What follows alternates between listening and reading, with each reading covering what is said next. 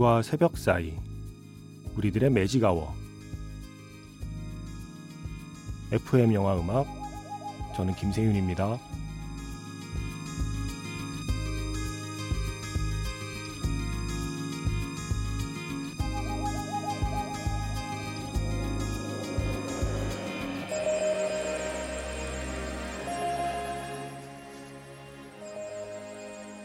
(3주년) 특집 최고의 3부작 영화 리스트 Best Movie Trilogy 33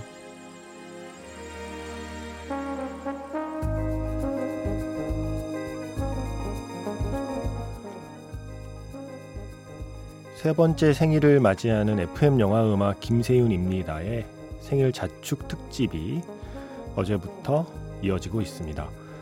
영화 전문 매체 엠파이어에서 독자 투표로 선정한 리스트죠. Best Movie Trilogy 33. 우리가 보통 무슨 무슨 3부작 이렇게 부르는 영화의 순위를 매긴 거예요. 최고의 3부작 영화들. 오늘은 그 중에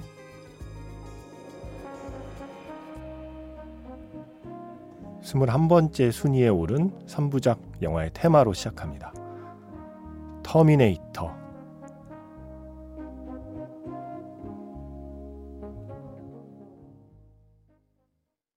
10월 2일 FM 영화 음악 시작하겠습니다. 저는 김세윤이고요. 오늘 첫 곡은요. 터미네이터 2편 심판의 날의 메인 타이틀이었습니다. 심장을 두드리는 스코어였죠. 빠밤 빰 빠밤 빠밤 빰 빠밤 예. 왠지 엄지손가락 하나를 이렇게 치켜들게 되는 예, 그런 음악입니다. 영화 전문 매체 엠파이어가 독자 투표로 선정한 Best Movie Trilogy 33 어, 최고의 3부작 영화들 어제 33위부터 22위까지 소개해 드렸고 이 터미네이터 2편의 스코어를 짧게 듣고 끝났잖아요. 너무 짧게 들어서 오늘 다시 들었습니다. 21위 터미네이터 3부작입니다. 85년에 1편을 시작으로 1991년에 3편, 2003, 아, 1991년에 2편, 그리고 2003년에 3편 이렇게 3편을 묶어서 3부작으로 계산하고 있어요. 그 뒤에도 터미네이터 시리즈는 계속 되었는데 일단 여기까지를 하나의 chapter로 보는 것 같아요. 엄밀히 말하면 제임스 카메론의 터미네이터 2편까지가 사실은 오리지널 터미네이터에 가깝죠. 그런데 뭐 3편까지는 약간 봐주는 느낌? 4편부터는 내 자식 아니다. 약간 뭐 이런 느낌인 것 같아요. 독자들의 생각은. 아, 그래서 이렇게 세 편을 묶어서 터미네이터 3부작이 21위에 올랐습니다. 무슨 설명이 더 필요합니까? 터미네이터인데. 어제부터 시작한 특집이죠. FM 영화 음악 김세윤입니다. 세 번째 생일을 자축하는 3부작 특집입니다. 예, 세 번째니까 그냥 숫자 3을 연결 지었습니다. 영화 전문 매체 엠파이어가 선정한 Best Movie Trilogy 33. 오늘 네, 또 어떤 영화들이 순위에 올라 있는지 한 편 한 편 만나볼게요. 문자 번호 샵 8000번입니다. 짧게 보내시면 50원, 길게 보내시면 100원의 추가 정보 이용료가 붙고요. 어, 스마트 라디오 미니 미니 어플은 무료이고요. 카카오톡 채널 FM 영화 음악으로도 사연과 신청곡 남겨주시면 됩니다.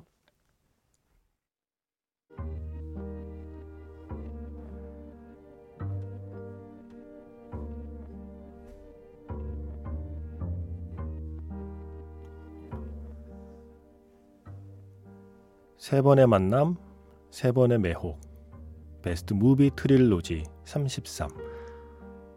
당신이 사랑했던 최고의 3부작 영화들을 만나보겠습니다.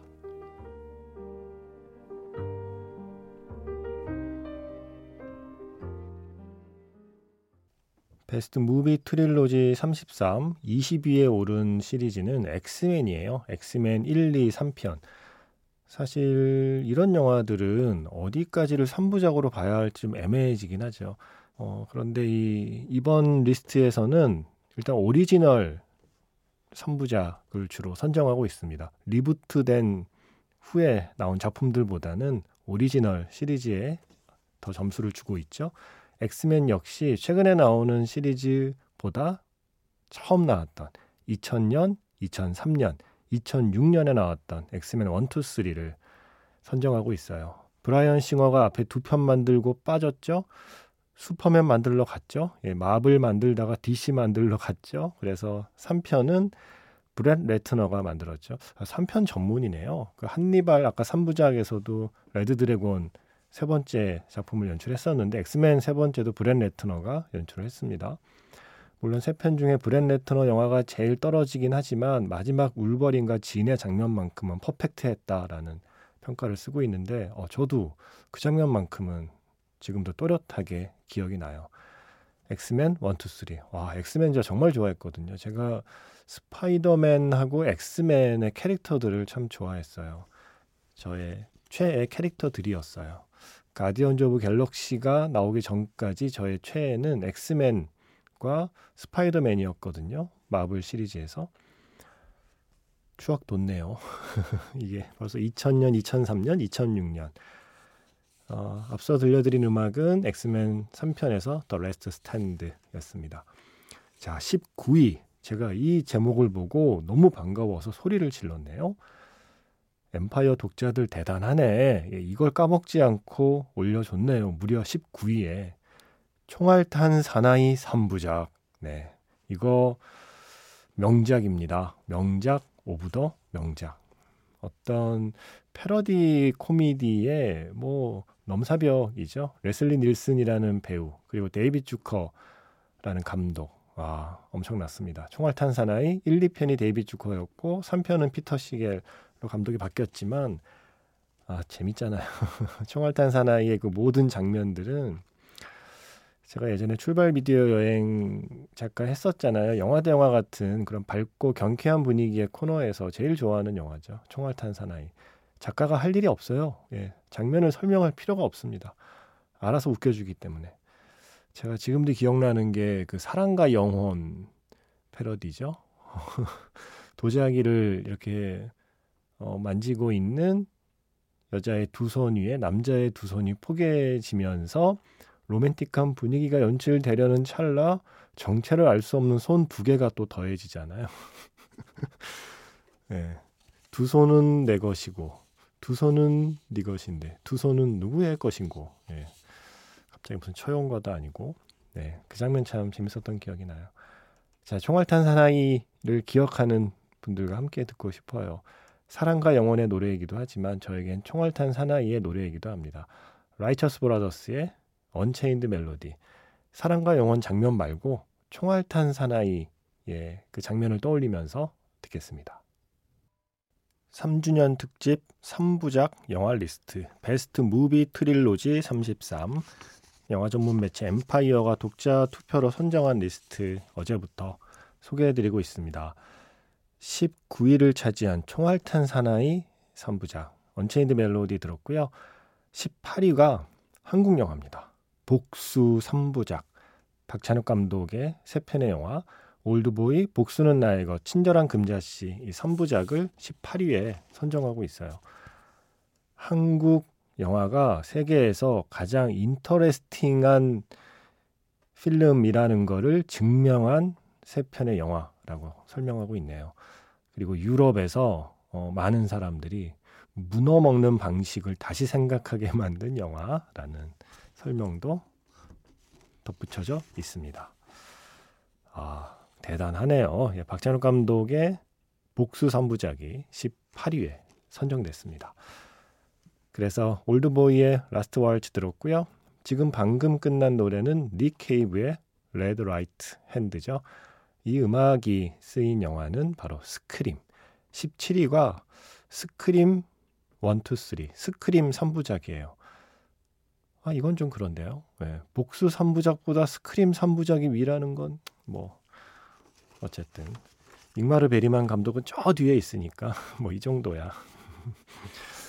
어, 너그럽게 넘어갈 수 있지 않을까요? 스크림 3부작 1996년, 1997년, 2000년 웨스 크레이븐 감독의 이 스크림 시리즈가 나오면서 공포 영화의 새로운 전성기가 시작되었다고 많이들 평가를 하죠. 그 전까지는 이제 호러 영화, 특히나 slasher 필름의 시대가 갔다라고 많은 사람들이 생각할 때 어, 새로운 이야기 방식으로 오히려 뭐랄까요 self diss라고 해야 되나요 셀프 패러디라고 해야 되나요 호러 장르가 스스로의 자신의 장르를 소재 삼아서 또 이야기를 비트는 방식으로 새로운 활력을 만들었던 영화들입니다. 스크림 1, 2, 3.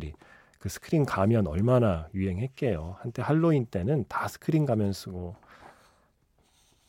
돌아다녔잖아요. 외국에서. 이때만 해도 한국에서는 할로윈 파티가 막 이렇게 많이 벌어지던 때가 아니니까요. 음, 뭐 이거 패러디한 무서운 영화 시리즈도 갑자기 생각나네요. 총알탄 사나이 시리즈의 뒤를 잇는 패러디 시리즈 중에서는 무서운 영화 시리즈가 있는데 그것도 스크림 시리즈가 성공했으니까 가능했던 거죠. 자, 16위 나왔습니다. 스파이더맨 3부작. 다시 한번 말씀드리지만 오리지널 3부작에 조금 더 점수를 주는 리스트예요. 현재 진행 중인 영화들보다는 이건 역시 역대 최고의 3부작 영화들을 뽑다 보니 앞에 역대라는 말이 붙잖아요. 뭔가 역사적인 그런 순간들을 떠올리다 보니 역시 스파이더맨 오리지널 3부작이 선정이 되네요. 샘 레이미 감독이 만든 1편, 2편, 3편. 토비 맥과이어가 스파이더맨이던 시절에 그 세 편. 2002년, 2004년, 2007년에 그 세 편이 16위에 뽑혔습니다. 제가 어, 제일 좋아하는 스파이더맨이었죠. 그 시리즈. 토비 맥과이어의 스파이더맨. 어, 톰 홀랜드나 앤드류 가필드보다는 토비 맥과이어가 저는 뭐 더 좋다고 생각했었어요. 그런데 스파이더맨 뉴 유니버스 그 애니메이션이 나온 뒤로 어 이건 막강한데 샘 레이미 감독의 이 3부작과 비견할 만한데 라는 생각을 또 하기도 했습니다. 자 스파이더맨 시리즈의 음악들이 너무 좋아서 하나만 듣기 아쉬워서 스파이더맨 1편과 2편에서 한 곡씩 골라봤습니다. 채드 크로거의 Hero부터 시작해 볼까요? 샘 레이미 감독의 스파이더맨 1편에서 Hero 채드 크로거의 노래였고요. 이어서 스파이더맨 2편에서 Vindicated 대시보드 컨페셔널의 노래였습니다. 어, 자 15위를 만나볼까요? Best Movie Trilogy 최고의 3부작 영화 33편 중에서 15위는 스타워즈 프리퀄 3부작입니다. 어, 스타워즈 오리지널 말고요. 1999년부터 시작된 스타워즈의 프리퀄 3부작 보이지 않는 위험, 클론의 습격, 시스의 복수 이 세 편, 조지 루카스의 이 세 편을 15위에 올려놓고 있네요. 뭐 여러 가지 논란이 있지만 그럼에도 불구하고 우리는 이 작품을 사랑할 수밖에 없다. 자자는 잊어라. 이 자자라는 캐릭터가 처음 공개되고 많이 비판을 받았잖아요. 자자는 잊자. 대신에 요다가 광선검을 휘두르던 그 멋진 순간을 기억하자라는 말과 함께 이 스타워즈 프리퀄 3부작을 15위에 올려놓았습니다. 이 말인즉슨 스타워즈 오리지널 3부작도 당연히 뽑혔을 것 같지 않나요? 예, 그걸 빼놓지는 않았겠죠. 그게 과연 몇 위에 있을지를 맞춰보시는 것도 재밌지 않을까요? 자, 스타워즈 보이지 않는 위험. 이게 1999년에 공개될 때 그 오랫동안 기다린 팬들은 어, 두근두근대는 심장을 안고 극장에 들어간 거죠. 그리고 바로 이 테마가 나오는 순간 탄성을 얼마나 질렀겠습니까? 그때의 그 음악 준비했습니다. 스타워즈 보이지 않는 위험 사운드 트랙에서 스타워즈 메인 타이틀 그리고 The Arrival of 나부 나부 행성에 도착하는 그 장면까지 이어지던 곡 역시 음악은 존 윌리엄스입니다. 블록버스터 3부작들이죠. 할리우드의 블록버스터 3부작. 먼저 15위 스타워즈 프리퀄 3부작 소개해 드렸고요. 음악은 스타워즈 보이지 않는 위험, 스타워즈 에피소드 1 보이지 않는 위험에서 들었습니다. 스타워즈 메인 타이틀 and the Arrival of 나부라는 스코어였고요.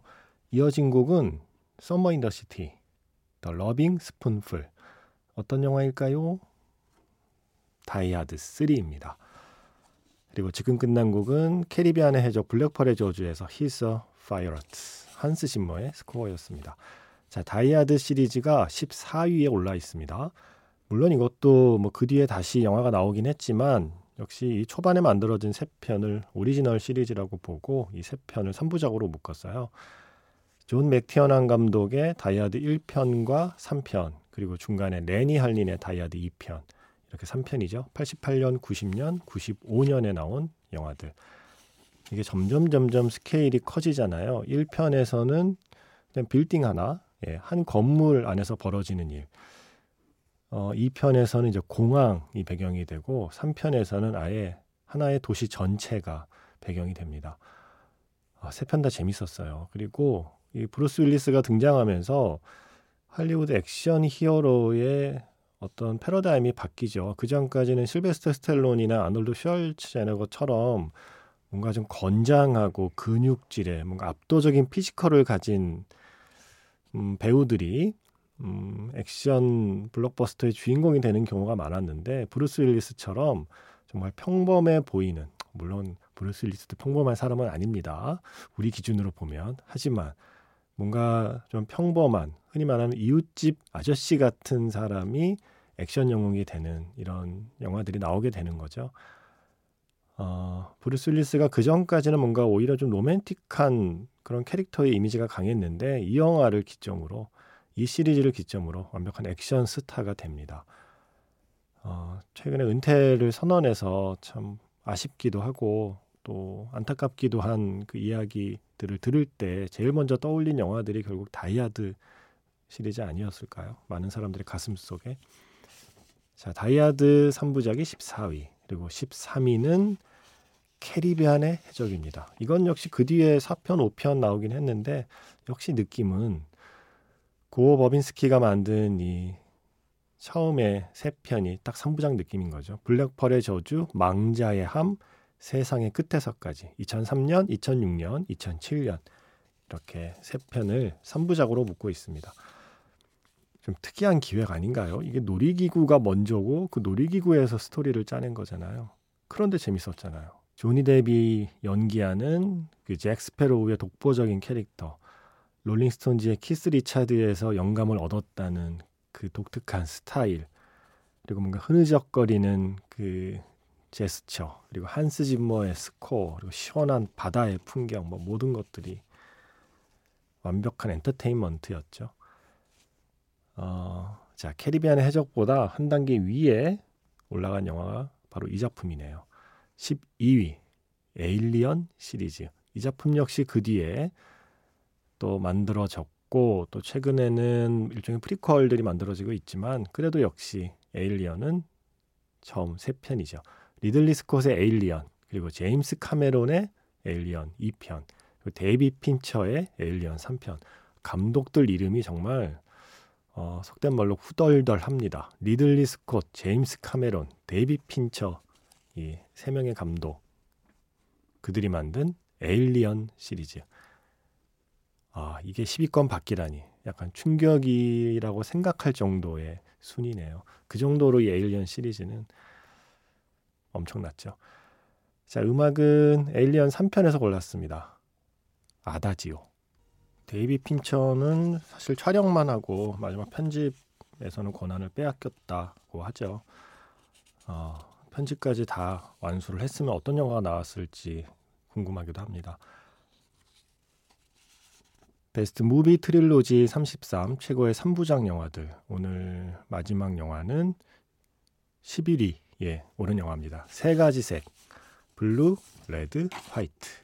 크지시토프 키에슬로프스키. 아우, 예, 늘 발음이 어려운 이 감독의 이 3부작 영화였죠. 프랑스의 국기 색깔을 한 편씩 만든 거잖아요. Blue, Red, White. 아, 이 영화는 다 재밌었는데죠. 그리고 배우들 줄리엣 비노쉬, 뭐 줄리 델피 그리고 이렌느 야곱. 아, 이렌느 야곱 있었죠. 음, 즈비그니에프 프라이스너의 스코어는 또 어떻고요? 자, 오늘 마지막 곡은요. 4576 쓰시는 분의 신청곡이기도 해요. 세 가지 색 White에서 The End 준비했습니다. Best Movie Trilogy 33 내일은 그 중에 top 10, 1위부터 10위까지를 만나볼게요.